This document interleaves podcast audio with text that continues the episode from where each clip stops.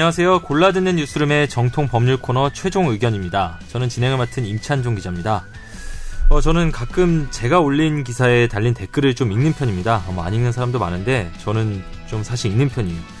근데 그럴 때마다 사실 댓글 다시는 분들 생각이나 의견이 참 진짜 사람마다 다르구나 이런 생각이 들 때가 많습니다. 뭐 예상을 벗어난 댓글도 많고 재치 있는 말씀도 많고 그러는데 근데 정말 일관된 진짜 딱 예상한 대로 반응이 나오는 댓글이 달리는 그런 기사들이 있어요. 어떤 거냐면 이제 뭐 살인이나 성범죄 이런 사건에 대해서 보도를 할 텐데 거의 열이면 열 댓글이 다 이렇습니다. 어, 아니 저런 끔찍한 범죄 아니 징역 10년? 아니 저거 징역 한 100년은 줘야 되는 거 아니야? 아니야 뭐 아니면 뭐 무기징역이나 사형을 시켜야 되지 않냐? 거의 이런 댓글이 거의 다예요. 뭐 징역이 너무 약하다거나 처벌이 약하다, 아니 너무 강하다 이런 건 없었던 것 같아요. 그 사실은 저도 다른 일반인들에 비하면은 뭐 끔찍한 사건을 비교적 가까이에서 많이 바라봤던 입장이라 뭐 그런 의견에 언뜻 공감이 가는 것도 사실이지만 하지만 진짜 무조건 세게 처벌하는 게 맞을까 이런 고민이 들 때도 있습니다. 특히 뭐 국가가 사람의 생명을 빼앗는 이런 사형제를 유지해야 되느냐 마느냐 이런 문제에 이르면은 고민이 더욱 깊어지는데요. 그래서 오늘은 흉악범죄와 처벌 그리고 사형제 이 주제에 대해서 다 같이 이야기를 좀 해보려고 합니다. 오늘도 우리 고정 멤버들 다 나와 있는데요. 네, 오늘 이승훈 PD님 잘 계셨어요? 일주 동안? 정통 법률 코너라고 그랬는데. 그러니까 언제부터? 우리 정통 아니야? 그러니까 정통은 어떤 게 정통인 거예요? 비정통은 뭐고 정통은 뭡니까? 그 정, 나름 우리 그래도 정식 변호사 정식 변호사가 나오는 정통인가요? 정식 변호사 나오잖아. 안녕하세요. 네. 다른 사람들이 비정식이. 그럼 야매 변호사는 어떤가요? 야매 변호사 많아요, 의원이. 뭐, 뭐, 뭐, 이렇게 사무장, 뭐, 주변에 법률에 대해서 좀 안다고 이렇게 추석 때 집에 가셨죠. 그럼 뭐 이렇게 그렇게 뭐 이렇게 친척들 중에 꼭 그러신 분 있죠. 이건 뭐 법적으로 막 이렇고 뭐 이게 우리 선산을 팔아야 되는데 뭐 팔면 법적으로 이런 거 하시는 분들 있잖아요. 이런 분들이 야매. 저희 일단 선산이 없고 선산이 슬프네. 원래 없었던 건 아니시죠? 슬프네, 슬프네. 두 번째로 친척이 없고 어, 그게 이게 그 집이 어렵게 되고 나잖아요. 네. 그러면 남이 나. 친척은 남만 못해. 맞아. 맞아요. 맞아, 맞아. 남들은 도움이 돼요. 남은 막 도와주려고 그래 뭐래도. 근데 네. 친척들은 자기한테 그 손 벌릴까봐 그 긴장 타고 있는 게 꼴 보기 싫어서 안 보게 돼요. 음. 아니 내가 무슨 단돈 5만 원을 달라고 그런 적도 없는데 그렇게 긴장을 타. 음. 그래갖고 나중에 이제 내가 먹고 살만해지니까 또 손 뻗는다? 아유. 음. 요즘 손좀 뻗어요? 요새는 이제 아예 잘랐고, 왜 그게 내가 괘씸하냐면, 우리 집이 이제 넉넉할 때가 있었잖아. 네. 넉넉할 네. 때는 우리 집이 많이 도와줬단 말이야. 네. 음. 그렇게 도움 받다가 어려워지니까 긴장을 하는 거야. 음. 만나면 그 말, 뭔가 내가 예를 들면 등록금이라도 도와달랄까 긴장하는 게 느껴져. 아, 네. 씨. 이러고 그냥 가만히 있는데 그러다가 또 이제 먹고 살만해지니까 또 무슨 자기 자식 과외를 시켜달라부터 시작해서 아, 꼴 보기 싫어서네 진짜. 아, 어쨌든 우리는 정통 법률 코너인 걸로 이렇게 다 아니, 정통 법률 코너면 이렇게 판사 한 명, 검사 한 명, 변호사 한 명, 뭐 이렇게 거야? 우리 정통 변호사님 어떻게 생각하세요? 정현석 저- 정통 변호사님. 제가, 제가 나와서 정통 법률 코너였던 거예요. 저는 전혀 그렇죠. 그 생각을 못 했는데. 우리가 뭐 그런 정통 법률하고 저는- 아무 상관 없지.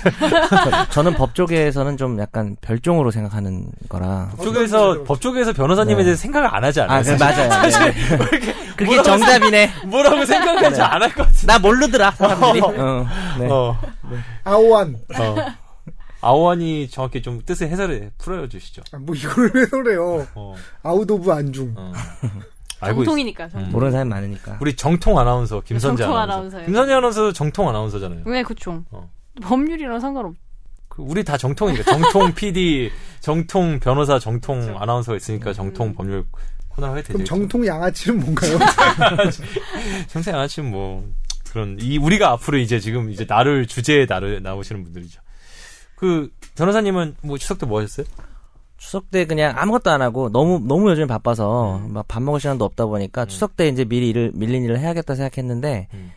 아무것 그러니까 한 한 달 사이에 제가 한 4, 4 5, 5kg 이상 빠졌는데 다시 추석 때 3일 사이에 한 2kg 쪘고 아, 그보다도 일단 제가 이제 강의한다 그랬잖아요. 네. 강의하는데 직원이 한 분 계세요. 네. 여직원이 한분 네. 계신데 이 팬이에요, 골룸. 아, 그래가지고 너무 특히 최종 의견을 제가 나온다 그래서 재밌게 듣고 있고 선물도 줬어요. 여기 와서 먹으라고. 아. 쿠키, 예. 어, 어디 있어요? 어, 일단은 집에 있어요. 네, 상온에 보관하라 그래가지고. 다 드신 건 아니고. 아니 한 세 개 까먹었어요. 쿠키가 되게 많아요. 개별 아. 포장이라 아. 제가 까먹은 게 별로 위생에도 문제가 없어요. 아니 근데 상온에 보관하는 건 그냥 아무 데나 놔두라는 얘기잖아요. 그렇죠. 네. 뭐 굳이 따지면 그렇죠. 아. 근데 이제 그분 얘기가 어 1, 2, 3편을 역주행하면서 너무 재밌어가지고 어. 완전 개꿀잼이다 막 이러면서 어. 저한테 카톡을 보내다가 4편도 빨리 들어야겠어요. 그래서 내가 4편 좀 재미없을 수도 있는데 그랬는데 4편 듣다가 꿀잠 잤다고. 4편이 좀 재미없었다 아, 그러더라고요. 4편 뒤에가 좀 약간 음. 너무 우리가 내용 위주로. 어. 김선재 아나운서 일찍 가서 그런 것 어, 같아요. 김선재 아나운서 일찍 가서 그런 것 같아요. 오늘은 끝까지. 그분이 남자분인가요? 여자분이요. 여자분인데 왜 그래요? 그냥 재미가 없었나 봐. 아, 뭐, 뭐가 그러니까 이해를 못했네. 그러니까 아, 그러니까 여자분. 음. 남자분이면은 내가 김선재 아나운서가 김- 아, 김선재 아나운서. 김선재 아나운서 좋아하더라고 여자분인데. 아, 그래요? 예, 예. 오.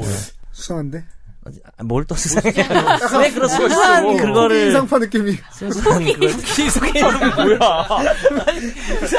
아, 인상 이런. 찰지네 오늘. 아, 후기 좀- 인상파? 인상파. 어쨌든 알겠습니다. 아이, 뭐. 아니, 근데 진짜 한가하셨던 모양이에요, 추석 때. 연휴 때 뭐 제가 실수로, 실수로 내가 영상 통화 눌렀거든, 영상 통화? 그랬더니, 나 영상 누른지도 모르고 있었어. 영상 통화 눌렀다고, 나 보고 싶었어? 막 이러면서, 카톡을 막 일곱, 여덟 개가 계속 와 있는 거야. 나 영상 통화 눌렀다. 아, 근데 이분들- 그게 의외로 바빠서 그랬을 수도 있어요. 아, 바빠서. 왜냐면 다른 바쁘, 평소 같으면 뭐야 이러고 어, 무시할 오히려. 건데 바쁘면 그게 재밌다 딱 보이면서 원래 시험 공부하기 망- 전에 항상 망- 이렇게 정리하고. 어, 어. 예전에 고3 때 시험 기간만 되면 그렇게 방에서 거들떠보시던 다트가 너무 재밌어. 한 판만 넣어야지, 한 판만 아, 넣어야지. 역시 있는 집, 있는 집. 집에 다트가 다트가 있었어. 있어. 어. 선사는 그래요. 없지만. 방에 다트가 있었어. 그래요. 부동산 필요 없어요. 현금이 최고예요. 자, 근데 지난번에 저희가 삼, 그 선물 드린다고 그러고 엑소 사인 CD 드린다고 그러고 주, 오. 주소 안 보내주셨다고 그랬잖아요. 드디어 주소를 보내주셨어요, 그분이. 사실 연휴 때문에 조금 늦어졌는데 말씀드리는 게, 그, 신화영님이고요. 이분은 저희가 약속드린 대로 이승훈 PD가 사인해가지고 네, 엑소 사인 방금 CD. 문자 받았습니다. 어. 네네 그럼요 PD님. 아, 누구 엑소가 보낸 거예요? 아니 거기 그 매니저분이 엑소 매니저. 로드, 로드? 아니죠. 오. 로드분은 저희가 몰라요. 왜냐하면 어. 로드분은 회사에 들어오지 않으니까 저희가 상대하는 분은 이제 홍보 매니저들 하는 아, 분들. 홍보 매니저인데. 그러니까 이렇게 매니저들 뭐 큰 회사는 더 다양하고 이제 작은 회사는 좀 간단하고 이렇지만 기본적으로 위계가 어떻게 되냐면 매니저 음. 그리고 홍보 매니저 그 다음에 대표 이런 정도의 위계를 갖고 있습니다. 음. 그래서 이제 대표는 이제 중요한 곳들을 돌아다니고 홍보 매니저는 이제 좀 덜 중요한 곳들을 상대적으로 돌아다니고 더 중요한 사람이네요. 전 덜 중요하죠. 전 전혀 중요하지 않습니다.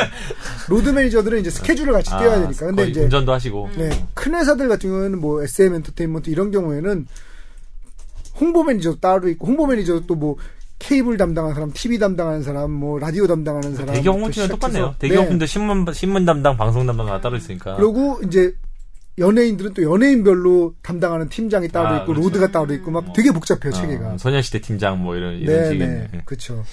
어쨌든 신하영 씨께는 이제 저기 엑소 저기 홍보 매니저님이 네네 그럼요라고 말씀하셨기 때문에 네. 사인 CD 보내드리도록 하겠고요. 그다음 우리 저희가 방청권하고 제가 개인적으로 준비한 작은 선물 보내드리겠.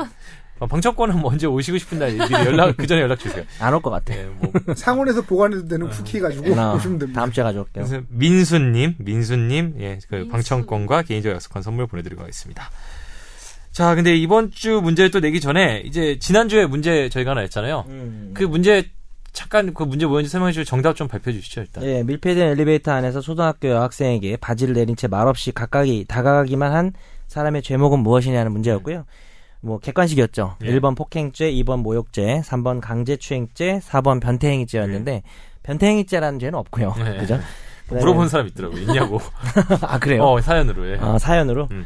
폭행죄, 모욕죄로 갈 수도 있는데 이게 성범죄로 취급을 한 거죠. 신체가 원래 닿아야만 강제추행죄라는 인식이 있는데 특이하게 3년 전이었던 것 같은데 처음으로 거의 처음으로 신체가 안 닿는데 강제추행죄를 인정했어요. 특이하다고 소개를 했었죠. 네. 그전 시간에 음. 정답은 3번 강제추행죄입니다.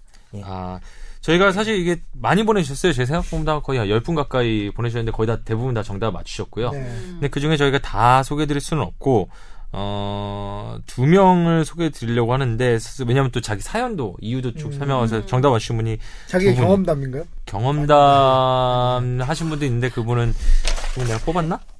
왜 그러셨어요, 그분? 어, 뭐, 아, 뭐, 이게 당한 경험담, 당한 경험담, 한 말고. 나는 당한 사람은 그런 거 아실 거라고 생각했어요. 자꾸 가해자 입장에서. 나 네. 자꾸 내가 가야 갖고. 하나는 제가 이제 첫 번째 건 제가 읽어드릴게요. 이분 숑팡님이라고 이분 사연 열심히 보내주시는 분인데 지난번에도 한번 댓글도 그때, 달았잖아요. 어, 그때 댓글 달 소개했는데 이분도 이분이 이제 정답 맞추셨는데 제가 말씀드릴게요. 사연 읽어드리면 안녕하세요 호호호호 최근 열심히 최종 의견을 듣고 있습니다. 완전 유용한 생활 법률 내용들 감사합니다. 어, 지난 9월 24일에 내신 문제에 대해 나름의 썰과 함께 답을 보냅니다. 어, 정답은 3번 강제추행죄입니다. 정확하게는 미성년자 추행죄 아닐까 싶습니다만 이런 죄는 음. 없죠. 예. 아, 음. 미성년자 추행죄라는 죄는 그러니까 뭐 없잖아요. 죄명을 붙이면 하는데 정확히는 이분 말이 맞아요. 그러니까 아. 미성년자 추행죄라고 하니까 아청법이죠. 결국에는. 아청법에, 그래서 제가 그건 네. 생략한 거예요. 음, 어, 이거 정확하신 분. 어, 오히려 정확하다고 봐야죠. 음. 이유는 이분이 쓰신 이유는 바지를 내린 채 말없이 가까이 다가간 것이 폭행인지 모욕인지 강제추행인지 변태인지가 문제가 될 것 같은데 판례에 따르면 상대방의 반항을 곤란하게 할 정도면 족하다고 변호사 봅니다. 아니 아까 그 직원 아까 상원 쿠키 상호 상원 쿠키 그럴 수 있겠다 그 여직원분 밀폐된 엘리베이, 엘리베이 터는 상대방의 반항, 반항을 곤란하게 할 수 있습니다. 그래서 답은 3번 강제 추행죄입니다. 또 개인적인 생각으로는 어, 되게 논리적이네요. 개인적인 생각으로는 변태행위도 제목으로 만들어 처벌했으면 좋겠네요. 이분이 상품 받는 분. 요게 다 이분이 쓴 뭐 거예요? 이건 이따 우리가 정합시다. 여기서부터 전체 다예요? 어, 다예요, 다. 요약해서. 어, 반. 이거 전체 그리고서 그 의견까지 하나 있어요. 그리고 정 변호사님. 엠모 어 진짜 여직원인가 보다. 여직원 그분인가 보다. 아니, 엠모 맞아요 그분 네, 아니야. 내가 보기에는 이분 어. 정확히는 로스쿨 준비하는 분이야. 어. 그러니까. 글의 뉘앙스가 음. 변호사가 쓴 것 같지는 않고 그러네. 공부를 하는 분이 어, 자기가 그러네. 한 거기 공부하면서. 때문에 어, 그러네. 뒤에 왜- 왜냐면 이 부분이 궁금해가지고 그래. 엠모 학원에서 민법 강의하시는 것 같은데 저는 아 여기 써 있네요. 저는 민법 공부하면서 후견인 제도가 많이 궁금하더라고요. 음. 이 제도가 기존의 금치산적 한정치산적 개념에 삭제된 것이 이거 다 아는 얘기가 아니죠. 우와. 법률상의 내용은 좋아진 것 같은데 문제점도 많다는 이야기 기사로 본 것 같습니다. 후견인 제도에 대해서 한번 이야기해 주셨으면 좋겠습니다. 일교차가 심한데 감기 조심하세요. 예, 이분이 이렇게 해주셨고 요 뒤에 한 분 더 있어요. 편지. 이 진이라고 TJ0223이라고 쓰신 분인데 이건 김선재 아나운서가 한번 좀 간단하게 요약해서 좀 읽어주시겠어요? 이분 안녕하세요. 최종 의견 정말 재밌게 잘 듣고 있습니다. 저번에 팟빵 게시판에 퀴즈 없어서 아쉬웠다고 매번 퀴즈 내달라고 아, 글. 썼었는데 이렇게 있었어. 매주 퀴즈 내주신다고 하니 왠지 뿌듯하네요. 저도 임찬종 기자님과 비슷한 성격이라고 저는 이런 성격 아니에요, 사실. 퀴즈 정답이 3번인지 알았음에도 불구하고 다시 다운받아서 다시 복습하고 들어보고 확신이 생긴 다음에 이렇게 메일을 쓰고 계시다고. 비슷하네. 그뭐 변태행위죄가 네. 실제 있는 제목인지도 궁금하다고 하시고 뭐 이번에 들으면서 많이 분노했다. 이분이 임찬종하고 비슷하다고 생각한 건 큰 오해죠. 임찬종 같으면 일단 팟캐스트의 역사부터 그래서 이분도 제안하셨는데 건의를 드리자면 네, 네. 친일파 재산 환수 문제나 독립 후손 독립운동가 후손분들에 대한 국가 배상이나 처우들에 대한 법적인 사례도 정리해 주셨으면 좋겠습니다. 암살 때문에 사회적 이슈가 생기다가 좀 잠잠해져서 안타깝습니다. 늘 좋은 팟캐스트 감사드립니다. 열심히 골룸 다운받아 듣겠습니다. 이렇게 말씀하셨는데 두분다 정답을 일단 맞추셨어요. 두 분 다 네. 나름대로 성의 있게 사연도 보내시고 오답 보내신 분도 있나요? 오답 없더라고요. 이거. 재밌는 오답 이런 거 소개하면 그러니까 좋은데. 재밌는 오답이 없고 어. 그러니까 사연은 좀 근데 본인의 그 피해담을 너무 야하게 써서 보내신 분이 있어가지고 그게 너무 야해서 못 읽겠어요. 그렇게 야하진 않던데. 아니, 야하지, 그러니까- 그 정도면. 그러니까 뭐 야한 거보다도 어. 심각한 거죠, 실은. 심각한 거죠. 그러니까 나, 나쁜 놈이죠. 야하고 어. 심각한 거라서 우리가 이거를 좀 음. 말하는 거 자체 약간 민망하더라고. 그러니까 얘기를 할까 말까 끝까지 고민을 했었는데. 근데 방송에서. 그분은 메일 보낸 취지가 뭐예요? 뭐 저한테 상담을 하는 건가요? 아니면 모르겠어요. 방송에서 얘기를 해달라는? 그러니까 그럼 그 모르겠어요. 방송 왜 그걸 얘기했는지. 어, 어. 근데 근데 그분 피해는 좀 심각한 상황인 것 같아요. 심각한 상황인 아, 것 같아요. 근데 뭐 진짜요? 아니, 그러니까 뭐 이제 물론 방송- 공소시효 좀 말이에요, 말. 공소시효 언어적인 아, 거라. 언어적인 거. 어, 근데 너무 약간 성적인 피해인데, 이게 좀, 너무 심각하고 좀 야한 내용을 어. 보내신 거예요. 그래서 방송, 이게, 보내신 거 보니까 소개를 해달라고 하는 것 같긴 한데, 이게 좀 너무 그런 것 같아서 고민 끝에 그건 뺐습니다. 네. 어쨌든 뭐 그런 내용들이 있었는데, 네. 뭐 오답은 별로 없었고, 아, 의성 PD 두 분 중에 어떤 분 상품 드릴까요? 한 번만 정하시죠. 뭐 예, 이 이거? 피자님이 정해주세요. 뭐 제 상품 저는 뭐 둘 다 괜찮은 것 같습니다. 어. 1번 1번, 숑팡님. 오케이. 지난, 이분 뭐 많이 보내신 분이니까, 상품 이번에 한번. 상품 뭐, 뭐가 있을까요? 그건 모르죠, 우리는. 아니 왜, 상품 왜 마련자. 내가 왜 내가 상품 마련자가 된 거야? 아, 제가 뭐 할까요? 뭐, 안, 뭐, 뭐, 아니, 뭐- 별로 안 좋아할까봐 한번 해도 떠오르는 게 없네. 어쨌든 저희가 어쨌든 고심해서 상품 좋은 네, 거 하나. 고심- 고심하면 이거 돼. 이런 거 안 돼요? 고심하는 거 맞아요? 아 이거 있다 이거 뭐. 뭐저 변호사님 수강권 이런 거 안 돼요? 어 무료 무료 수강권. 민법. 공부한다니까 민법 공부할. 어, 그거야 뭐 되는데 어. 뭐 좋아할까 모르고 그 수강을 로스쿨생인지도 모르겠고 로스쿨생이면은 그 메가에서 하는 아니, 한 강의를 들으면 되는데 아니, 로스쿨생이 아니라 이분이 민법을 공부한다는 건 최소한 로스쿨을 준비하시거나 로스쿨생이거나 그럴까요? 뭐 사실을 공부 어제 법 공부하시는 분인 건 음, 맞잖아요. 수강권 뭐, 좋았어. 네, 뭐 그거야 뭐 그러면 이제 네. 정현석 변호사 어, 강의 무료 네. 수강권 저희가 단기로 좀 뭐 저희 장기로 하면 안 돼요? 네네네. 기부하도록 하겠습니다. 네네네. 예, 어제 이분 뭐 감사하고요. 저희가 언제든지 뭐, 뭐 본인의 주소라든가 등등 보내시면 네. 저희가 피, 보, 보내면서 원하지 않으시면 제가 또 다른 거. 어, 다른 거 보내주실 뭐, 테니까 예, 예. 저희한테 메일 다시 주시면 감사하겠습니다. 네. 이번 주 퀴즈 또 있죠. 아 이번 주 퀴즈 내야죠. 좀 정리를 사례 문제로 낼게요. 이번 주 퀴즈도 그 지난주 지난주로 해야 되는 네, 거잖아요. 지난주에 나왔던 우리가 지난주 뭐였죠? 김선재 우리 아, 지난주 뭐였지? 아청. 어 아동 청소년 성 그냥 성매매 음. 했죠. 뭐 사례 문제 하나 낼게요. 객관식으로. 남대 남학 남대생 남대생 말이잖아. 여대생 남자 대학생 어 나, 여대생이라는 말도 있으니까 남대생이라는 말도 해봅시다. 남대생 1학년 임천종 임천종이에요. 임천종이 아니고 임천종 씨는 임천종. 임천종 네, 잘 들어야 돼요. 임천종 네, 발음 내가 싹 바꿀 수도 있어. 어, 임천종 임천종 씨는 네. 채팅으로 만난 여대생 1학년 어. 뭐 이모양과 어. 저녁을 먹다가 호텔에 가자 그랬다. 어. 처음 만났는데 이제 그 이모양은 성관계를 하자는 뜻으로 알고 거절을 했다. 어, 예. 근데 완강히 거절한 것 같지는 않아서 계속 꼬셨다. 음. 이말 저 말. 그러다가 결국은 원피스를 한 벌 사준다는 어. 약속을 받고 어. 예, 문제가 좀 그렇다. 그래서 호텔에 가서 예, 어.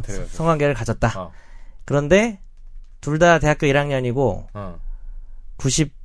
96년생. 누가 둘 다 남자 여자 다 96년생. 96년생인데 어, 이게 지금 오늘 며칠이에요? 10월 1일인가 오늘? 오늘 10월 10월 1일 1일. 10월 1일 에 오늘 일어난 일인데 이, 90이 여대생은 자기 생일이 얼마 남지 안 않았다고 어, 어. 10월에 생일인 거예요. 어. 10월 1일은 아니고 어. 생일이 아직 안 왔어요. 어. 96년생. 잠깐 여기서 삘이 남, 남자는 6km로 걷고 여자는 5km로 걸었다. 다음 중 남자와 여자가 호텔에 도달 1시간으로 넘어갈 것 같은데. 보석상이 100만 원 손해. 웃어도 되는 건지 뭔지 모르겠어요. 이상한 문제 있잖아. 인터넷 떠다니는 어. 거. 그래서 어쨌든 뭐 얘기하려고 그랬지? 그래서 90... 소리 내서 웃어 왜 소리 숨죽여서 아, 목이 아파. 웃음 찾네요. 나 지금 요- 요새 목이 아파요. 감기 걸려. 김선재는 웃음소리 좀 너무 좋은데 제가 좋아하는 웃음소리인데 오늘 참으시네. 그래서 뭐 얘기하고 있었지? 그래서 10월 생일이 안 지난 여성과 이런 식으로 상관을 가졌을 때 이 남자가 음. 처벌되는 범죄는 음. 물론 사실 이 여자도 처벌될 수도 있어요. 음. 그런데 남자만 일단 네. 1번 법명은 제가 그냥 간단하게 어. 줄여서 할게요. 어. 아청법 위반. 일반 아청법 위반. 2번 성매매법 위반. 아, 네. 예. 3번 강간죄. 어. 4번 무죄. 어. 음. 뭐또 하- 웃긴 거 하려고 그러죠 지금. 안 할래. 왜, 왜 해세요? 병돼요 그냥. 아니 안 할래요. 왜, 왜 사는? 것도 해요, 없어. 해요, 해요. 아, 떠오른 게 없어. 어제 그때 5번, 5번. 뭐. 5번 내가 더 많이 사랑하지. 이용기에. 아, 그 어제 했- 지난번 했잖아. 하여튼 다섯 개로 해서 보기. 1번 네. 아청법 위반죄, 2번 성매매법 위반죄, 음. 3번 강간죄, 음. 4번 무죄, 음. 5번은 내가 더 많이 사랑한 죄. 아, 너무 창피하다, 내가. 나 재밌는 거 생각해 올 걸. 나 안 하려고, 안 하려고 생각 안 해왔어요. 근데 꾀죄죄 이런 거 재미없나? 아, 재미없, 죄송합니다. 최악이에요, 최악. 최악입니까? 네. 어쨌든 지금 정답을 아시는 분은 정답과 그 이유 그리고 본인의 간단한 사연 아, 적으셔가지고 이유를 적어야 됩니다. 뭐 이유가 중요합니다. 네, 이유. 이유를 저희가 적어야 돼요. 사실 오늘 보내신 문제 정답도 정답 쓰신 분들 되게 많았는데 그 중에 이유를 나름 성의 있게 쓰신 분들 제가 고른 거였고 이제 이유 그리고 뭐 그 방송 들은 소감이나 여러 가지 자기 생각 같은 거 건의사항 같은 거 적어 보내주시면 감사하겠습니다. 보내실 곳은 final 골뱅이 sbs.co.kr final 골뱅이 sbs.co.kr로 네. 정답과 사연 적어서 보내주시면 되겠습니다. 뭐 이송PD 이거 라디오에서 이런 거 하면 보통 한 몇 통씩 와요? 라디오 뭐 어떤 프로그램이냐 해 그래서 인기 프로 인기 프로그램 한 적 있어요? 기쁘게 한적 있니? 너무 무시한다. 안 해봤어요. 아이 뭐 이거 장난으로 그런 거죠. 아, 그럼 저 지금 진담인가요? 아니, 뭐, 컬투 같은 거는 어. 음. 막 문자 10만 개도 오고 뭐 이래요. 아, 10만 개. 그거 어떻게 골라요? 그냥 보다 그냥 눈, 눈에 띄는 거 고르는 거예요? 그게 일이에요. 그래서 보통 PD가 잘 안 하죠, 그럼. 작가나 작가분들이 해주시죠. 조연출들이 하시죠. 예. PD는 이제 진행하기 바쁘니까 음, 그런 음. 거할 틈이 없고. 음. 우린 10개 왔다고 엄청 좋아했는데, 저는. 우리 와. 여기 갔다. 우리보다 마음 배 정말. 마음. 그래서 오늘 일부러 좀 어렵게 냈는데. 너무 많이 오는 거 아니야? 별로 안, 안 하려는 것 같은데? 어렵나? 어, 지난주 방송을 잘 들으신 분이라면 별로 그렇게 어 렵지 않아요. 쉬운 문제는 아닌 것 같은데, 이유까지. 음. 네네. 의외로 함정이 있을 수도 있다는. 네. 자, 그러면 이제 오늘 본격적으로 오늘 주제로 넘어가서 아까 말씀드린 대로 우리나라 이제 흉악범죄 양형이랑 뭐 이제 사형제와 관련해서 얘기 좀 해보려고 그러는데요. 일단 김선재 아나운서 우리나라에서 그 사람을 죽이면 한 몇 년 정도 벌을 받을 것 같아요? 징역 몇 년 또는 뭐 사형 또는 뭐 얼마나 벌을 받을 것 같아요? 음. 미리 공부는 내가 당연히 내가 자료를 주지만 안 했을 거라고 생각하고 사실 안 했, 사실 안 했고 어. 몇명 죽이냐에 따라 다르지 않아요? 그러니까 한 명 죽이면 아, 한 명 죽이면 음. 한, 한, 3, 3, 40년? 3, 40년 이승호 아니에요? PD는 너무 잘 알 것 같아서 네, 뭐 저는 죽여본 적도 아 이건 아니고. 우리 그 변호사님 그럼 사람 죽이면 우리나라에서 얼마쯤 받아요? 뭐 이제 형법 250조의 규정이 있는데 이- 그냥 일반적인 살인죄는 고의로 사람을 죽인 거죠. 네. 사형, 무기 또는 5년 이상의 음. 징역에 처하고요. 보통 고의로 죽이는 경우가 더 많으니까. 네. 요거보다 이제 무거운 죄가 250조 이항의 음. 존속살해죄, 음. 자기 부모를 음. 죽인 경우는 어, 사형 무기 또는 7년 이상의 음. 징역에 처합니다. 예. 음. 그게 더 높아요, 존속살해죄가. 그 그건 이제 이제 최고형이나 최저형을 적어는 적어놓은 거고. 네. 그 실제로는 그럼 뭐 이렇게 뭐, 야, 뭐 어느 정도 되게 열심히. 열심히 네, 네, 네. 분주한 자료를 드시죠. 아, 네. 이런 거 외울 수가 없어요, 네. 변호사가. 그래서 네. 네. 뭐 실제로는 얼마 정도 받아요? 그래서 사람을 일반적으로 사람 한 명 죽였다. 내가 그러니까 어떤 고의를 가지고 네. 그래서 뭐 그럼 얼마 정도 별을 받나요? 일단 기본적으로 죽이는 상황이 음. 정말 진짜 예를 들어서 가정폭력 상황에서 자기가 정당 방위까지는 아닌데 남편의 그냥 반복적인 계속 폭력에 시달리다가 오늘도 또 폭력이 시작될 것 같아서 뭐 이제 그걸 도저히 네. 그걸 이제 벗어나기 위해서 사람을 죽였다든지 이런 참작할 만한 아주 강력한 동기가 있는 그런 상황 음. 혹은 뭐 우발적으로 그래서 정말 어려서부터 뭐 성폭행 네. 여러 번 당해왔다거나 뭐 네, 아니면 네. 우발적으로 어 뭐 격분해서 어. 그러니까 사- 사실 오늘 사형제도하고 관련이 있지만은 음. 자기 가족을 성범죄를 저지른 거예요. 자기 가족에 대해서 음. 어떤 범죄. 근데 걔를 맞닥뜨렸을 때 사람이라면 죽이고 싶은 네. 음. 그런 정말 우드, 울- 우발적 충동적으로 이렇게 죽이는 경우부터 정말 아무 이유 없이 그 옛날에 어디지? 유영철. 이성재 씨. 나오는 영화 어. 뭐 부패에서 그 영화 뭐죠? 영화 전문가. 아, 공공의. 네. 부패에서 부딪혀가지고 어, 죽이잖아요. 어, 그래서 뭐 자기는 샐러드만 먹는데 고기 먹는 사람이 와가지고 부딪혀가지고 죽겠죠. 그래서 요소가 여러 개 있어요. 계획적이냐, 음. 그리고 또 죽인 다음에 또 사체를 손괴했다든지 그 음. 범행 수법이 잘 음. 어떻게 죽였다든지 음. 우발적인지 토막살인했다든가 뭐. 어, 그다음에 뭐 유발 상대방이 피해자가 유발한 부분이 있는지 이런 부분을 전부 따져보긴 합니다. 어. 그래서 그 경우에 따라서 기본적으로 뭐 일반적인 동기 경우에 형량이 일단은 10년에서 16년으로 잡혀 있어요. 잡혀 있는데 참작할 만한 동기가 있으면 그게 이제 4년에서 6년으로 내려가는 거고 만약에 비난할 동기다. 음. 혹은 자기의 이익을 위해서 아니면은 정말 이해할 수 없는 음. 납득할 수 없는 이유로 한 경우는 15년에서 20년으로 올라가고 음. 또 중대한 범죄하고 결합했다. 뭐 가령 뭐 성범죄라든지 아니면 뭐, 뭐 강도죄라든지 이런 거 결합했을 때는 20년 이상 무기로 가고요. 일단은 전체적 거기서 이제 또 여러 가지 아까 말한 감경 요소, 가중 요소에 따라서 좀 내려가거나 올라가는데 뭐 사형이 일단 뭐 처한다라는 거는 기본적인 그 사- 사람을 살인했을 때 사형이라는 게 양형 기준에 표에 있지는 않아요. 음. 그 사람을 죽여도 사형은 아니네요. 일단 한 사람을 죽이면. 뭐 기본적으로 사형이다 이런 기준은 없고요. 근데 최근에도 작년 어 작년 9월인가 가장 최근에도 하급심에서 사형 선고가 됐었어요. 그 이따가 소개하실 사연인지 모르겠지만은 사연이라니까 좀 그렇다. 이게 사건, 예, 사건, 네. 사연. 사연은 아, 사연은 아니고 네. 뭐 살해 뭐 사, 참 방송 방송하니까 지금 아나운서분들 힘드시겠네. 단어 하나 하나가 정말 어쨌든 자기 여자친구한테 불만을 품고 부모를 그냥 여자친구 부모를 잔인하게 살해한 아, 경우. 있었죠 그 사건. 음, 사형 선고. 그런 경우에 이제 선고가 되긴 돼요. 되는데 기준표에는 뭐 이런 경우는 사형 이렇게 돼 있진 않아요. 음. 그래서 아니 근데 그게 사실은 저 같은 사람도 그렇지만 조금 이상한 것 같아요. 그러게요. 그러니까 저는 사람- 그냥 진짜 기본적으로 3, 40년이라고 생각했거든요. 그러니까 3, 40년이고 사실은 음. 따라 나한테 제일 소중한 사람을 이렇게 죽이 죽인 거잖아요 말 그대로 그냥 뭐 때리거나 어디 장애인으로 만들어도 그것도 물론 참을 수 없는 일이지만 죽인 건데 이 사람은 사실 그 제가 봤을 때는 그 일반 아까 말했던 여러 가지 참작돼 가지고 한 10년 정도 10년에서 15년 정도 나오는 것 같아요 보통 사람 맞아요. 한 명을 죽였을 때 일반적인, 제일 일반적으로 많이 나오는 거. 게뭐 음. 일반이라는 표현이 좀 그렇지만 그 이렇게 딱 느낌이 그래서 제가 그 댓글 얘기도 처음에 시작할 때 했지만 아니 내가 우리 내 딸을 내 아들을 아니면 내 아버지를 누가 와서 아무 이유 없이 또는 지의 아주 사소한 이유로 네. 뭐 욕정 때문에 아니면은 무슨 네. 돈 때문에 죽였는데 음. 얘가 그냥 10년 살고 나온다고 10년이고 또 10년 살다 모험소 저 웃으면서 살아 웃으면서. 어, 또 10년 산 다음에 친구랑 7, 8년 때. 나오는 사람들 많아요. 또, 물론 요즘엔 법이 어떻게 되는지 뭐 약간 감형되고 이래가지고. 네, 그럴 수. 있죠. 아니, 그럼 7, 8년 있다 나온다고? 그러면은 우리 우리는 죽였는데? 사라졌는데, 어, 사라졌는데? 가족 완전히 소멸했는데 어 떻게 보면 이게 약간 일반인들과 감정하고는 안 맞는 것 같아요. 맞아요. 다른 분들은 어떻게 어때요? 그거 형 어떻게? 대해서는. 아, 형이래. 우리 이승훈 PD님. 죽여야 된다고 생각을 하는데 저는 사형제 폐지론자고요. 스스로 지금 모순을 느끼고 계시는군요. 아니, 그니까 그게, 그게 현대법의 성립이 저는 그거에 있다고 생각해요. 죽이고 싶은 사람을 죽이지 않는데 이 근대법의 성립이 있다고 눈에는 눈, 이에는 이를 극복한 게 현대법의 가장 큰, 네. 그렇죠. 그러니까 이게 어떻게 이거는 사실은 논의가 더 많이 벌어져야 되는 문제인 것 같은데 얼마나 처벌할 것이냐는 정말 케바케로 다뤄야 되는데 그 아까 말씀하신 대로 뭐 예를 들면 고의성이 있느냐 계획성이 있느냐 뭐 유발 유발이 있었느냐 이런 거에 따라 사실은 그러니까 기본은 뭐 한 10년 정도로 하되 확확 붙여나가는 편이 맞다고 그런 거에 따라. 달라지는 건 지금도 맞죠. 근데 이제 문제는 논란의 여지 없이 나쁜 새끼가 있잖아요. 네. 정말 뭐, 정말 아. 아주 어린, 어? 아니, 그래는 뭐, 뭐, 뭐, 많아요. 뭐. 서- 제가 예를 어. 들기도 뭐 어. 들기도 싫고 사실 어. 지금 성범죄에다 뭐 결합해가지고 정말 말도 안 되게 한 경우는 일단 죽여야 한다고 생각은 예컨대 드나요?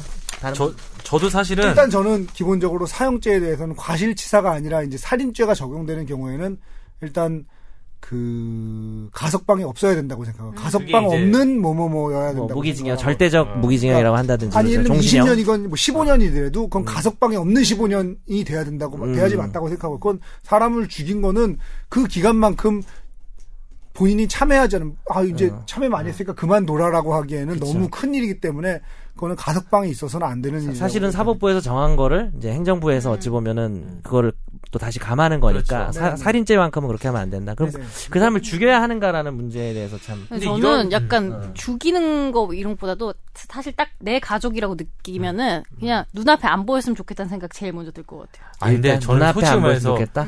저는 사실 이제 기자하기 전에는 저도 사형제 폐지론자였거든요. 특히 사회부 기자하기 전에는. 음. 근데 하도 그런 걸 많이 이제 보니까 보면 아니 저는 진짜 이제 사회부 기자 때 이제 살인범들을 되게 많이 봤죠. 근데 본다는 게 사실은 어 되게 어떤 그 일적인 상황에서 보고 네. 여러 기자들하고 같이 보고 경찰들하고 같이 보기 때문에 그 살인범들을 맡았을 때 사실 별 느낌이 없어요. 제가 대표적으로 이렇게 가서 일종의 어떤 대표에서 인터뷰하고 인터뷰한 사람이 예전에 안양에서 혜진이 예슬이 그 음. 토막살에 있던 애들 어렸 아마 한 7, 8년 전이라 아주 어렸을 때였을 텐데 한 고등학생 중학생 때였는데 안양에서 애들을 두 명을 납치해서 그 애들 그때 나이가 몇 살 때? 대여섯 살쯤 됐었는데 걔네들 납치해서 성적인 행위를 하고 토막살해서 버린 거예요 그 다음에. 그게 한 100일 넘게 지난 다음에 밝혀졌어요. 근데 저 가서 그 사람이 잡혀왔을 때 만나서 인터뷰를 했는데 그리고 저는 사실 그것도 있고 신정동 묻지마 살인 사건이라고 그냥 여름에 그냥 가족들이 문을 열어놓은 거예요 더우니까. 아, 엄마랑 애들이랑. 근데 얘가 그냥 성범죄 전과가 있었나? 살인죄 전과가 있었던 분이었는데 분이래. 그런 놈이었는데 그냥 웃음소리가 너무 행복하게 웃는 게 싫다고 짜증나서. 들어가서 다 때려 죽인 거예요 그 방에 거기에 들어가서 음. 걔 걔도 제가 봤어요 그리고 존속살해 보면 몇 차례 봤고 근데 그런 거보다 아 그건 사실 내가 일적인 상황에서 본 거라 네. 분노가 안 느껴요 근데 내가 오히려 안 만나보고 나는 딴 거 취재하느라고 다른 사람이 취재한 걸 본 적이 있는데 음. 뉴스로 본 적이 있는데 이게 너무 제가 쇼킹하게 다가온 게 있어요. 이게 뭐였냐면 2011년 8월에 있었던 일인데 일단 제가 그 사건 잠깐 얘기를 할게요. 이게 뭐냐면 어 그 성범죄 전과자인데 네. 술을 먹고 어느 날 그 옆집에 들어가 가지고 그 엄마를 그 성폭행한 다음에 성, 성폭행 안 당하려고 반항하니까 때려 죽인 거예요. 그러니까 엄마를 그냥 한 번에 흉기를 찔러 죽인 게 아니라 그 집의 엄마를 어, 그 집에 해보내- 엄마를, 네. 그니까, 죽을 때까지 때려가지고 죽인 거예요. 그래가지고, 음. 정말. 근데 이거 내가 기사를 읽어줘. 기사를 내가 읽어보면서 난 진짜, 그때 한창 했- 많이 했을 때였는데도 막 눈물이 나던데, 기사 하나 읽어드릴게요, 일단. 이게 뭐였냐면, 전자발찌를 착용, 이게 2012년 8월 21일 날 있었던 일. 전자발찌를 착용한 성범죄 전과자가 대낮에 한 가정집을 침해 성폭행을 시도하다 여성을 잔인하게 살해했습니다. CCTV가 있었어요, 이게. 뭐냐면, CCTV 장면을 앞에 처음에 뉴스에 시작을 하는데, 엄마가 아이들을 데리고 집을 나섭니다. 유치원 차가 아이들을 태운 뒤 출발하고 엄마는 혼자 집으로 돌아갑니다. 이게 마지막 모습이 됐습니다. 집에 몰래 침입하는 이 남자, 전자발찌를 찬 42살 서모 씨입니다. 여기까지가 CCTV가 있는 거예요. 애들을, 그러니까 이 CCTV가 뭐냐면, 엄마가 애들이 집 앞에서 애들을 유치원 빠이빠이 하고 집에 들어간 거예요. 그 뒤에 이 따라 그 집에 들어가는, 아니, 그 아. 따라 들어간 거 아니고, 그 집에 몰래 들어가는 것까지 CCTV 찍힌 거예요. 그러니까 그거 이제 뉴스에서 보여준 거예요. 그러고서 이 뒤에 이제 범죄 내용이 서 씨는 어제 오전 9시 반쯤 집에 돌아온 30대 주부를 테이프로 묶고 성폭행하려다 뜻대로 되지 않자 미리 준비한 흉기를 휘둘렀습니다. 아, 이거 돌아가신 건 흉기에 찔린 거구나. 주부는 흉기에 목을 찔려 숨졌습니다. 서 씨는 전자발찌 때문이 아니라 이웃 주민의 신고로 현장에서 체포됐습니다. 서 씨는 지난 2004년 20대 여성을 성폭행할 때처럼 술을 마시고 범행 대상에 물색했습니다. 새벽에 소주 한 병을 마신 뒤 오전 9시 전자발찌를 차는 집을 나섰고 1km 정도 떨어진 가정집에서 범행을 저질렀다. 뭐 이렇게 된 건데 이제 이거는 사실 어떻게 보면 그 다음 날 무슨 일이 있었냐면요. 이 남편이 얼굴을 다 공개하고 신원을 공개하고 인터뷰를 했어요. 어, 그 뭐라고 그랬냐면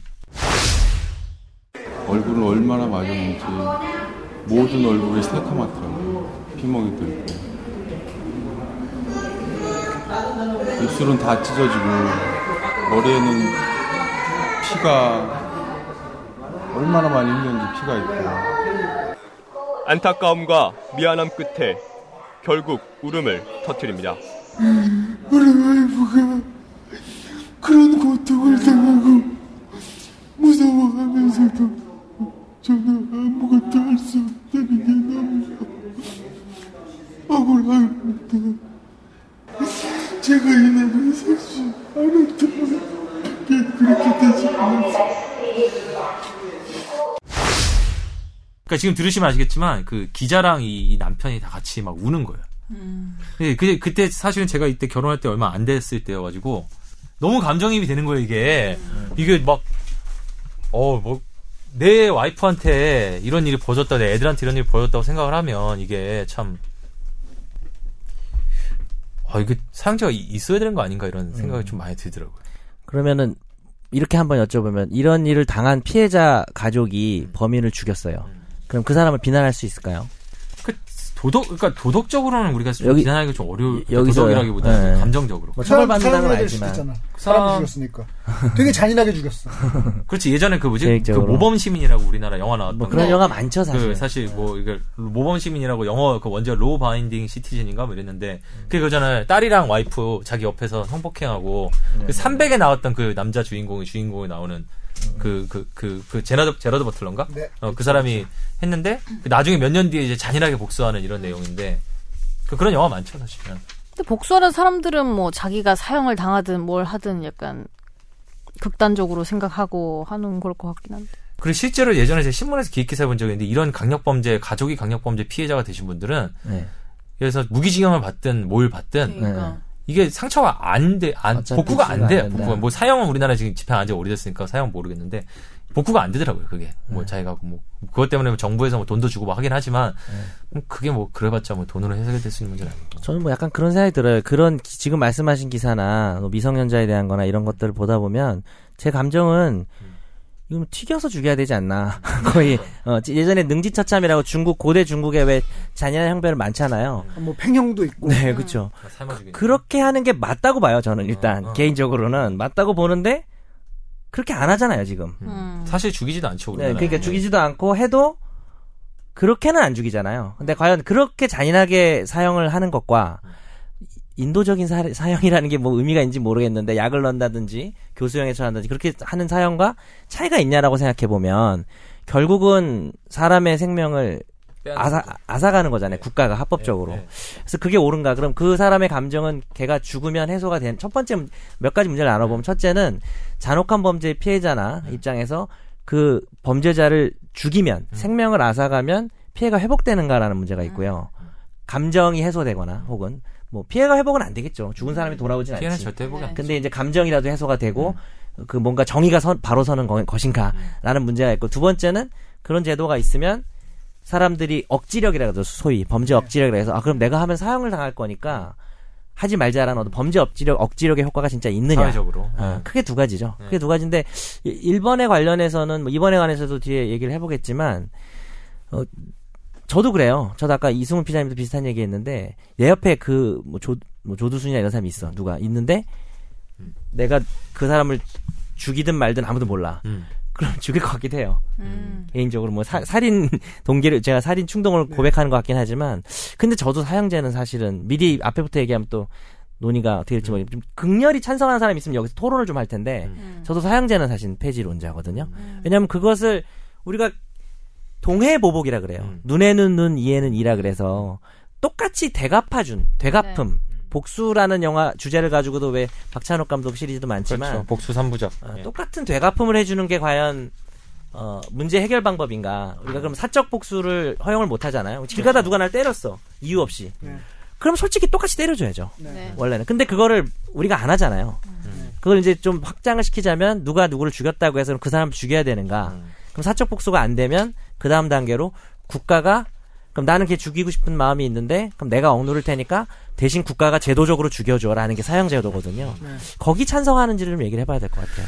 저는 그 이게 이제 여러 가지 얘기가 있을 수 있지만 먼저 얘기하고 싶은 거는 큰 흐름에서 인류의 역사를 진보라는 관점에서 이제 본다고 했어요. 진보하지 않았다 그러면 이제 이 얘기 자체가 무의미해지는데 저는 이제 인류의 역사가 끊임없이 인간을 위해 좋은 방향으로 진보하고 있다고 그리고 진보해 왔다고 믿는 입장에서 보면은 사실은 동해보복이란 것도 지금은 되게 엄청난 일이지만 처음에 그 함무라비 법전에 눈에는 눈 이에는 이는 그것도 사실은 혁명적인 변화였거든요. 그 당시엔 그렇죠. 그쵸.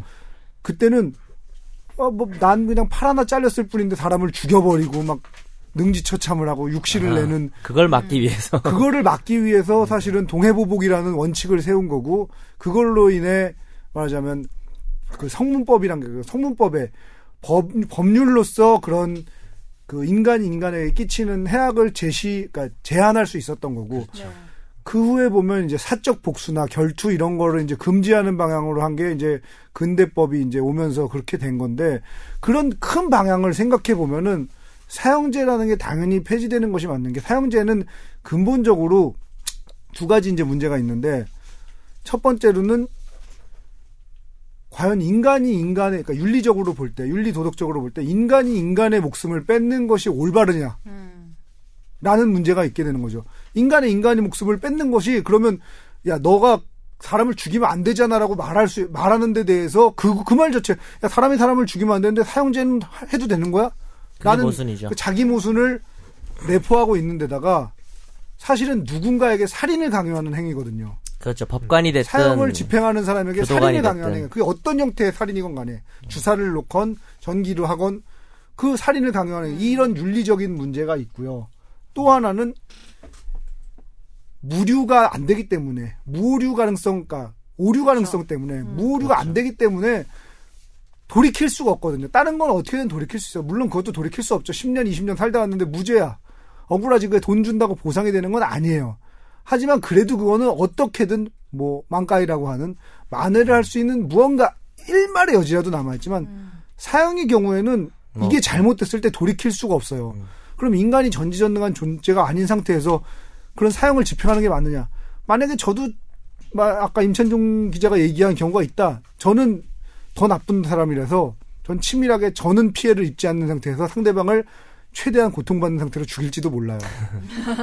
그럴지도 모르지만 그거는 내 개인적 내 일이 되고 보면 눈 돌아가잖아. 음, 객관적으로 볼 때가 맞는 거죠. 모든 일이란 게 다 그렇잖아요. 내 그쵸. 일이 되거나 이렇게 되면은 객관적으로 왜 그런 것도 사실은 비슷한 차원인데 야 내가 이 다음에 혹시라도 뭐 병에 걸려서 나를 이렇게 하지 말라고 그러든 그러지 말고 지금 내가 하는 말을 들어줘.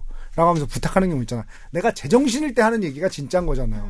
저 제가 그런 경우를 당했을 때는 제정신이 아니기 때문에 그때 하는 말이 진짜가 아니고 저는 그런 의미에서 볼 때 사용제는 폐지하는 것이 맞는 것이 아니냐. 어떤 면에서 봐도 그런 생각이 듭니다. 근데 막상 우리나라에서는 헌법재판소에서 지금 두 차례에 걸쳐서 네. 그 사형제가 이게 위헌이냐 아니냐 그렇죠. 어떻게 보면 헌법이라는 거는 뭐 이제 일종의 법률이지만 그것도 뭐 우리 사회의 일종 규약이기 때문에 이게 우리 사회의 약속에 맞느냐 안 맞느냐를 가지고 두 번 판단을 했는데 두 번 다 일단 합헌 의견이 나왔단 말이죠. 그렇죠. 그러면 지금 여기선 사실 많은 사람들이 이제 변호사님도 그렇고 이승훈 PD님도 그렇고 사형제 폐지가 논리적으로 맞, 맞지 않느냐 네. 이런 말들을 많이 했는데 그 나름 합헌 판결을 하신 분들도 그분 어쨌든 그게 어떻게 보면 지금 어쨌든 현재 스코어 지금 주류 의견이니까 그렇죠. 네. 그 의견이 있었을 것 같아요. 논리가 있었을 거고 뭐- 어떤 논리로 좀 그 얘기를 했는지 좀 한번 들어볼 수 있을까요? 네, 그렇죠. 그리고 실제로 여론도 지금 이 자리가 폐지론이 많아서 그렇지 실제로 존치론이 더 강해요. 더 강하죠. 음. 심지어 음. 변호사들도 뭐 거의 박빙이긴 한데 약간 얼마 전에 변협에서 네. 조사한 거 보니까 어떻게 됐죠? 조금 패- 오히려 존치론이 약간 더 그러니까 많죠. 의외로 그러니까 50 그냥 이상. 일반인이 아니라 법조인들도 변호사 대한변협이 조사했을 때도 보면은 존치 의견이 그 53%, 폐지 의견이 47%로 왜 그러면 나쁜, 사실 놈- 나쁜 놈들 하도 많이 봤어. 어, 6, 6%는 더 많아요. 보면 죽이고 싶거든. 그러니까 그게 많이 먹, 저도 법, 그랬어요. 법 공부할 땐 폐지론자였는데 실정이 진짜 나가 보면은 나도 못하니까. 죽이- 그러니까 똑같아. 나만 해도 이미지가 원래는. 대학생 때 이제 사회부 기자 이런 거 하기 전에는 폐지론자였는데 어. 이제 지금은 뭐가 옳은지 잘 모르겠다라는 생각을 근데 바뀌어요. 그러면 이제 다 당위의 문제로 돌아가게 되는데 그럼 나쁜 놈이면 죽여도 되느냐라는 문제가 남게 되는 맞아요. 아니 그러니까 있죠, 사실은. 있는데 음. 근데 막상 하, 좀 그래요. 근데 지금 헌법, 헌법재판소 같은 경우도 두 번인데 최근에 나온 게 2010년도인데 그래도 위헌 의견이 좀 많아져서 네. 위헌 의견이 4명, 예. 합헌 의견이 5명인데 폐지를 해야 된다는 게 4명, 그리고 응치를 해야 된다는 게 5명. 어, 그러니까 이제 원래 위헌 되려면 6명 돼야 네. 그 과반이 저- 돼야. 과- 그 예, 삼분의 그래야 과반이 아니라 3분의 3분의 2가 돼야 돼서 아홉 명 중에 두 여섯 명이 명. 모자란 거죠 사실은 네. 예, 과반만 되면 안 되니까 그래서 그러긴 한데 일단 헌법재판소에서는 사형을 합헌 즉 존치하겠다고 봤다는 의- 존치해야 된다고 보는 의견이 이제 공식 의견 최종 의견이 된 거고요. 그 주된 논거는 일단 자유형 우리가 말하는 징역형보다 어, 사형이 더 큰 위화력을 발휘해서 가장 강력한 범죄 억지를 가진 것을 부인할 수 없다라는 점이고 핵심은요 사형제도에 의해서 달성되는 범죄 예방을 통한 무고한 일반 국민의 생명 보호 등 중대한 공익의 보호 그리고 정의 실현, 사회 방위라는 공익은 사형제도로 발생하는 극악한 범죄를 저진 자의 생명권이라는 것보다 더 작지 않다. 음. 그러니까 그두 개를 비교하는 거죠. 음. 그 사, 사형제도를 발생 사형제도 사형을 처할 정도의 어, 극악한 범죄를 저진 사람의 생명권보다 아까 말한 그 범죄 예방을 통한 무고한 일반 국민 생명보호 같은 게 더 중요하다는 거죠. 다수의 인명을 잔혹하게 살해하는 경우가 있지 않냐. 그래서 여러 생명 대 한 생명 약간 이런 논리가 좀 적용된 것 같아요. 마지막 사형이 97년에 있었나요? 18년 전에 있었다고 보통 하니까 97년이 네네네. 맞죠. 네, 그 지존파가, 지존파가 마지막 마지막이에요. 맞아요. 지존파 사건이 기억이 나는 게 어느 날 이렇게 신문을 봤는데 차인표 씨가 이렇게 체포돼 있는 거야. 신문 일면에서 어. 차인표 씨가 무슨 범죄를 저질렀지? 그러고 자세히 살펴봤더니 차인표 씨가 아니다. 근데 네. 정말 지금 다시 봐도 아마 깜짝 놀랄 정도로 진짜 닮았었어요. 그 중에 한 명이고. 괜히 명예훼손 걸리는 거 아니겠지? 우리 명예훼손 안 걸리는 거죠? 차인표 씨한테 이거 해도. 이게 명예훼손이야? 걸릴 건 걸리진 않죠. 차인표씩 안 닮았다는 되니까. 건데. 뭐 차인표 씨 좋은 분이라 안 걸 어. 이런 거 안 걸어요. 예. 그래. 좋은 분이. 예전에 차인표 씨는 그런 기억이 있어요. 차인표 씨가 진짜 좋은 분인 게 괜히 겁난다. 겁났어. 예전 얘기 꺼냈어 예전 얘기. 신입사원 시절에 신입사원 시절에 우리 회사 드라마 완전한 사랑이란 게 있었어요. 아, 그런 게 있어요? 네, 완전한 사랑. 아, 김희애 씨랑 것 하는 같아요. 아, 아 주 인기 많진 않았나? 아, 그리고 되게 꽤 굉장히 인기 많았고? 그래갖고 예. 그 상을 받으러 저기 등촌동에 연기 대상 이제 받으러 네. 등촌동 공개홀에 왔는데 거기가 좀 주차 공간이 좁아요. 등촌동 음, 공개홀이. 그래서 주차를 안 시켜줘. 차인표 씨가 이제 차를 몰고 왔어. 매니저 없이 이제 차를 본인이 몰고 왔는데 차를 이렇게 들어가려고 그러니까 그 우리 회사 이제 그 의무감에 불타는 청경 아저씨가 들어오시면 안 됩니다. 안 돼요. 저 차인표입니다. 안 돼요. 안 된다니까. 저 그냥 갈까요? 안 돼, 안 돼, 아무튼 안 돼. 그리고 돌아가시려고 그러는 걸 이제 조연출이니까 뛰어가가지고, 어, 어. 아이고, 잘못했습니다 하면서 여기서 차인표 성대모사 제가 제, 제 목소리 하면 안 될까요? 어, 해봅시다. 네. 저 차인표입니다. 아, 죄송합니다. 이거 자릅시다. 이거 오랜만에 아니. 어디 볼, 나 죄송합니다. 이거 왜 하라 그러지? 죄송합니다가 성대모사. 죄송합니다. 더 똑같아요. 죄송합니다, 성대모사. 에라야, 에라야. 저 차인표입니다. 아니, 뭐, 이게 아니네요. 오늘 자를 게 너무 많아요. 절대 자르지 마. 정말 재미없어요, 이번 거는. 근데 그래서 어떻게 네네네. 됐어요, 결론이? 그 조연출, 그래서. 그랬다는 게 끝났어. 끝 아니에요? 그래서 제가 가서 붙잡았죠. 어, 조연출은 뭐든 할 수 있어요. 어. 그래서, 하여튼 그래서 붙잡고 좀, 그 청경 화안 아저씨 냈어요? 어? 화안 아니, 냈어? 화를 안 내니까 그냥 음. 알겠습니다. 그러고 돌아가겠다고 그러더라고. 어. 화를 안 내. 아니, 그니까 조연출한테 화 안 냈어? 그래가지고 다시 잡으니까. 아, 아유 그런 사람이 아니니까. 음. 좋은 분이. 청경 아저씨한테도 그냥 알겠습니다. 그럼 저 갈게요. 돌리더라고. 진짜 좋은 분이라는. 어. 안녕하세요. 인턴 PD 김상도입니다. 이야기가 너무 산으로 가죠? 다시 사형제 이야기로 돌아가겠습니다.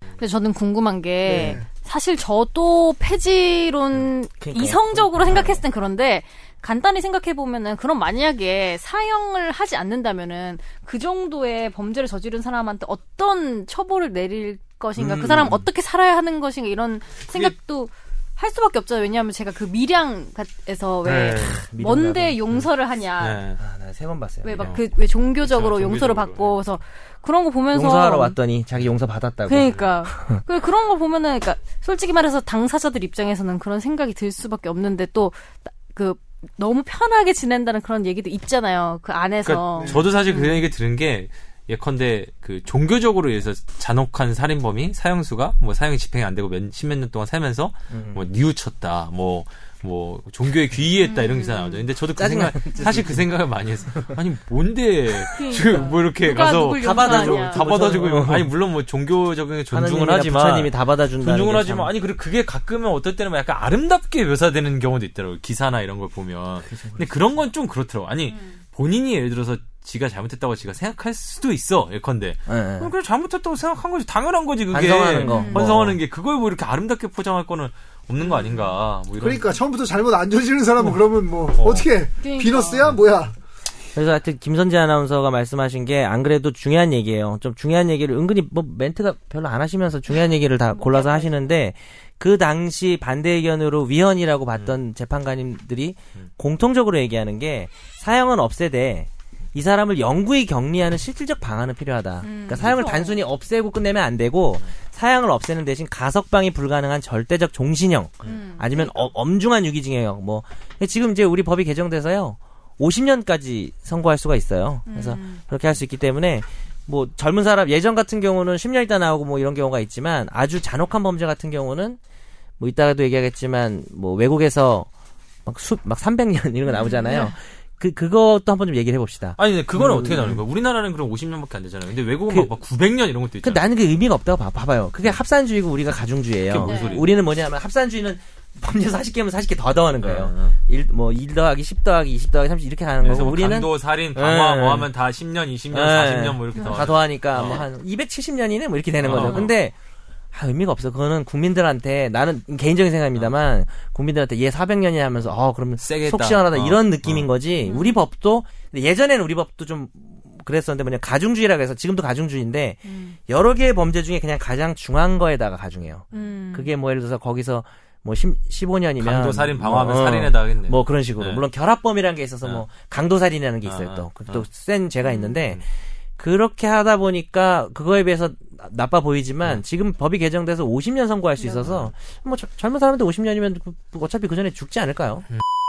뭐 하여튼 나쁜 놈이니까 그렇게 말해도 요즘 뭐 평균 수명이 이제 80년 뭐 이렇게 될 수도 있으니까. 음. 근데 무기 그걸 시험도 떠나서 하니까. 근데 이 얘기가 지금 터면 그 단순히 그 위, 그 소수 의견, 헌재법 찬스의 소수 의견뿐만이 아닌 게 그 얼마 전에 사실 작년 8월 이제 장 8월은 아니고 그렇죠. 이제 국회에 지금 사형제 폐지 특별법이 이제 발의가 됐어요. 사실 이 네. 법안이 지금 15대 국회 이후에 매년 매 국회마다 발의가 되는 네. 건데 요번에는 좀 많은 분들이 참여를 했어요. 이제 음. 과반 이상의 국회의원들이 참여를 했고 대표 발의는 본인이 사형수였던 이제 민청학령 사건이라고 옛날에 독재 정권 당시에 이제 군사 정권 사이에 네네. 이제 사형 선고를 받은 적이 있- 있었던 네네. 유인태 의원이 발의를 했는데 음. 이 사형제 폐지 특별법의 이제 조건이 가석범 어- 없는 종신형을 음. 만들면서 음. 그러면서 사형제를 폐지하자 하면서 여러 가지 이유를 들어서 이렇게 사형제 폐지를 했고 여기에 국회의원 과반 이상이 참석을 참여를 네네. 했는데 근데 한 가지 알아둬야 될 거는 우리는 당연히 국회의원 과반 이상이 동의를 했으니까 이거 무조건 되는 거 아닌데 근데 이게 절차가- 법제사법위원회를 통과한 적이 별로 없어요. 15대 이후로 음. 계속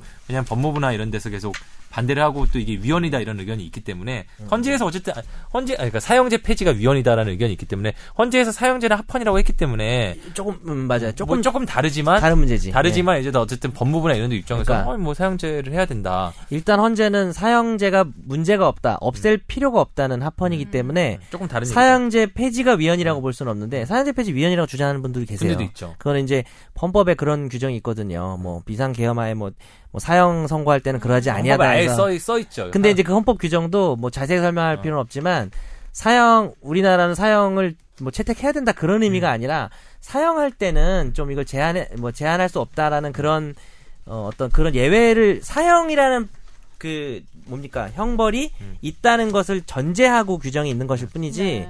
사형을 해야 된다 이런 규정은 아니기 때문에 근데 이제 거기에 대해서 이제 저희 기사를 적어본 건데 이제 김상겸 이 동국대 법학전문대학원 교수님 이런 분은 네네 약간 변호사님의 의견이 다른 게 우리나라 있죠. 헌법에 이제 있죠. 규정하고 있기 때문에 사형을 폐지한다, 사형이 위헌이다라고 하는 거는 헌법을 개정하지 않는 한 음. 네. 사형제를 폐지할 수는 없다 라는 게 이분 의견인 것 같아요. 기사에 이, 나온 대로. 이 헌법은 사형의 경우에는 사형을 선고할 때는 이렇게 못한다라는 규정이에요. 음. 그래서 사형이 없어져도 헌법이 개정이 뭐 돼야만 사형을 폐지할 수 있고 그건 아닌 것 같아요. 제, 제 생각은. 그 사람이 다를 다를 수. 있으니까. 근데 예. 존치에 찬성하는 사, 사람이 네. 63%고 아니 53%. 아, 53%. 그거는 변호사 변호사. 중에. 근데 일반 국민 중에 아니, 훨씬 더. 많을 걸요? 여기 기사에 27%만 아까 맞아요, 맞아요. 그거는 일반 국민. 일반 국민들. 27%만 어, 어. 폐지 6대 3 정도? 6대 3 그래서 정도. 제가 10%는 그래서 생각 없어요. 여기서 이제 존치론자의 대표적 의견을 제가 조금 소개를 네. 존치론자 얘기를 좀 얘기해 봐요. 존치론자 네. 의견이 그게 나을 것 뭐냐면 같아요. 네. 이게 뭐 누구 이런저런 걸 대표성 없는 걸 얘기하는 것보다 이제 사형제 특별법 방금 말한 거 있잖아요. 네. 그게 이제 국회 법제사법위원회 상정이 됐어요. 8월 달에 2015년 네. 8월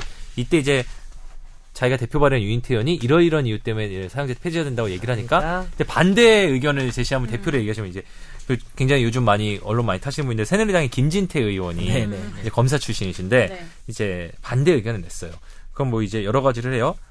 어, 범죄 발생 억제력이 없다라고 사형 폐지론자들은 주장하는데 이건 네. 논란이 있다. 하지만 자기는 고조선의 김진태 의원은 고조선의 팔조금법, 그러니까 함무라비 법전에서의 사람을 죽인다는 사형을 처한데 등의 거 이- 눈에는 이 이에는 이 같이 이게 동서 고금의 음. 이제 법에 있다는 걸 봤을 때 인류가 보편적으로 가져왔던 가치 아니냐 이거는 왜 있어 왔겠냐? 음, 이런 거고 두 번째 오판 가능성. 근데 지금은 그 오판 많이 가능성이 줄었다? 특히 사형에 관련해서는 네. 과연 있느냐.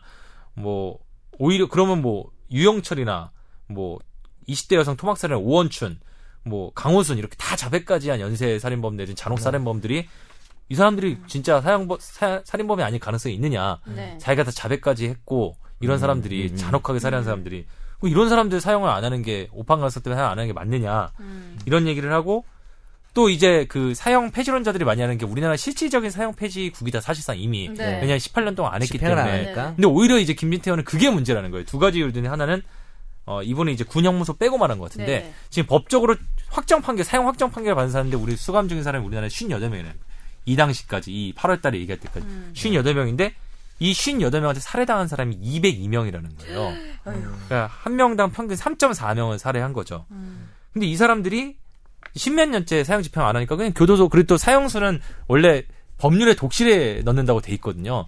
독실에서 노역도 거의 사실상 거의 안 해요. 다른 범죄자들과 달리 음, 있고 그리고 법무부 통 이건 김지태 의원이 말한 거 아니에요. 법무부 통계를 보면은 네.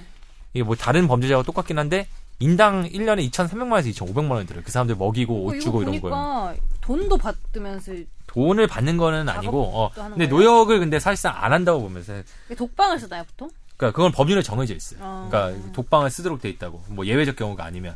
근데 뭐 이런 게 이게 말이 되느냐 이런 주장을 또 하시고 음. 또 하나는 이분이 얘기하는데 그래 좋다 이거다. 사형제 폐지론자 할 수 있다. 근데 이 사형제 폐지 지금부터 하더라도 네. 이미 사형 선고가 된 사람들한테 집행해야 되지 않냐. 근데 김진태 의원이 얘기를 하시는 게 또 뭐냐면 어 형사소송법에 보면은 그 사형이 선고가 되면 법무부 장관이 6개월 이내에 그거를 집행 명령을 해야 된다고 상상하고 네, 써 네. 있어요. 네. 근데 왜 58명 중에 10몇 년째 안 하고 있냐. 물론 네. 뭐몇 년 안 된 사람도 있지만 이건 법률 위반 아니냐. 법무부가 음. 법을 위반하고 있는 거 아니야. 이러니까 이런 이유로 사형 이분은 두 가지 주장하신 거예요. 사실 사형제 폐지는 안 되고 사형은 존치돼야 되고 또 지금 이미 빨리 사형 집행해라. 빨리 집행해라. 음. 뭐이 두 가지 얘기를 한 거죠. 근데. 사실은 뭐 김진태 의원의 뭐 여러 가지 다른 의견과 달리 뭐 어쨌든 네. 이건 사형 존치론자의 입장을 좀 나름대로 많이 얘기를 하신 것 같아요. 설득력 있는 음. 얘기도 있는 것 네, 같고 네. 그 논거들 중에는 형사소송법에 이렇게 법에 이렇게 돼 있으니까 이거를 사형 선고받은 사람 집행 안 하는 건 좀 할 말이 없는 거 아니에요? 음, 할 말은 없죠. 그러니까 사형 지금 폐지 권고도 많이 받고 있고 폐지 음. 쪽으로 결국 가야 되는데 음. 또 아직 그 위헌이 안 나와서 또 합헌이니까 존치는 돼 있고 네. 어, 근데 집행을 하기에는 좀 부담스러운 거죠. 또 음. 폐지를 한다고 하더라도 이제부터 네. 사실은 그 법을 어떻게 입법하냐 좀 다르긴 한데 음. 네. 뭐 아주 특별한 경우 아니면 소급 입법은 거의 없잖아요. 네, 네, 그렇죠. 그럼 이 사람들한테는 적용이 사실 안 되는 거죠. 약간 폐지. 애매한 게 소급법이 안 되는 건 어. 불리한 게 안 되는 거예요. 아, 그러니까 죄가 옛날에는 없었는데 어떤 행위를 했는데 갑자기 법이 바뀌면서 그게 너 죄, 죄로 바뀌었어라고 처벌 못 한다는 거지. 음. 이 경우는 어, 이, 이 경우는 지금 폐지되면 이 사람들한테 유리한 거잖아요. 음, 네. 음. 어, 그러니까 소급해서 이 사람들을 사형을 뭐 집행하지 않는 쪽으로 가도 그게 법에 어긋나는 건 아 아니에요. 법에 어. 법에 원래 네. 어긋나요. 그거 안 할 수도 있는 거긴 이 사람들. 유리한 거니까. 음. 네. 어쨌든 그 법무부 장관도 제가 예전에 국회 했을 때 지금 총리 되신 이제 황교안 당시 법무부 장관도 이 질문을 법사위에 국정감사 오면은 그 약간 보수적인 성향의 국회의원들이 꼭 해요. 왜 집행을 안 하고 있냐. 사형대 네. 존치론자들. 그럼 사실 뭐 잘하는 일은 아니다라는 뭐 뭐 뭐좀 그렇죠. 검토해 보겠다. 할뭐 이런 말은 좀- 없는 것 같아요. 할 말은 없죠 어. 사실. 왜냐하면 분명히 법원에서 어. 사형에 처하라고 했잖아요. 그리고 네. 법률에 써 있잖아요. 6개월 안에 어, 하라고 예, 선고를 할 말은 하면. 없어요. 근데 이제 그런 거, 떠나서 그런 거 있더라고 요 이제 근데 이제 이게 처벌 규정이 없잖아요. 그러니까 음. 원래 이제 법에 뭐 그런 게 있더라고요. 법에 네네. 훈시 조항이라는 게 훈시 규정이라는 게 있고 이제 음. 강제 규정이라는 게 있는데 강제 규정은 보통 처벌 조항이 있죠. 그렇죠. 네. 근데 훈시 규정은 사실은 뭐 그냥 뭐, 원칙적인 거라든가 처벌 조항이라보다 뭐 강제하는 뭐 어. 방법이 음. 있겠죠. 강제할 법인데 그런 방법은 사실 없어. 그럼 법무부 장관 6개월 내에 안 하면은 뭐뭐 구류에 처한 안 했어. 너 벌벌 벌벌 떨면서 잠깐 들어갔다 올게 여보 뭐 이러고 어, 여보 뭐 서초 경찰서 어, 진짜 사형을 내가 집행을 안 해가지고 어. 그럴 수가 없- 그러니까 이게 딱 한마디로 사형제 폐지랑 연결되는 게 어. 죽이기 부담스러운 거예요. 사람을 죽여야 되잖아요 지금 본인들도. 장관도 사실은 어떻게 맞아. 그거죠. 장관이 자기가 사인하면 어, 사람 18년 만에 자기가. 어. 사형을 집행한 장관이 되는 음. 거잖아요. 법무부 어, 장관이. 그건 사람 죽이는 거잖아요. 누가 하고 싶겠어요, 맞아. 사실 그 어. 일을. 그러니까 그것도 그 본인의 양심에 또 강요할 수도 없는 거예요. 반대로 말하면 그- 그런 얘기가 나오잖아요. 그럼 뭐 본인의 양심에 따라서 하더라도 이게 뭐 이제는 좀 오래되니까 정치적인 부담도 되고 여러 이게 사, 자체가 사회 맞아요. 이슈가 되니까 네네. 뭐안 하게 되는데. 만약 하면은 어떻게 사형을 집행해요? 우리나라 보통 교수형 하지 네? 우리나라 교수형이죠. 음. 어. 군대에선 총살이 있고 음, 군대에서 총살하고. 근데 뭐 미국은 약 미국 여러 주마다 다르죠. 뭐뭐 주마다 다른데. 있고 가스실도 있고 맞아요. 전기 의자 뭐 하는 데도 있고. 근데 뭐 어쨌든 참 그런 것 같아요. 그래서 변호사님은 결국에는 폐지 의견인 거고. 근데 이제 오늘은 일부러 사실 의도랑 다르게 갔는데 음. 폐지론자들이 많을 것 같아가지고 음. 폐지해야 된다는 주장을 이 방송에서 하는 건 의미가 없다고 생각하고요. 음. 존치론자들도 분명히 설득력 있다고 저도 헷갈려요. 네. 그냥 죽이고 싶은 놈들이 너무 많으니까 음. 아, 제 주변에 있는 게 아니라 근데 저는 약간 제가 존치론자 저는 사실 존치론자 폐지론자 어느 쪽도 아니고 사실 잘 모르겠는데 솔직히 네. 말하면 진짜로 그러니까 근데 그런 생각이 들어요 이게 계속 결국에는 사람이 사람 어떻게 죽이냐 이게 근대 국가의 원리가 아닌데 이런 얘기를 하는데 네.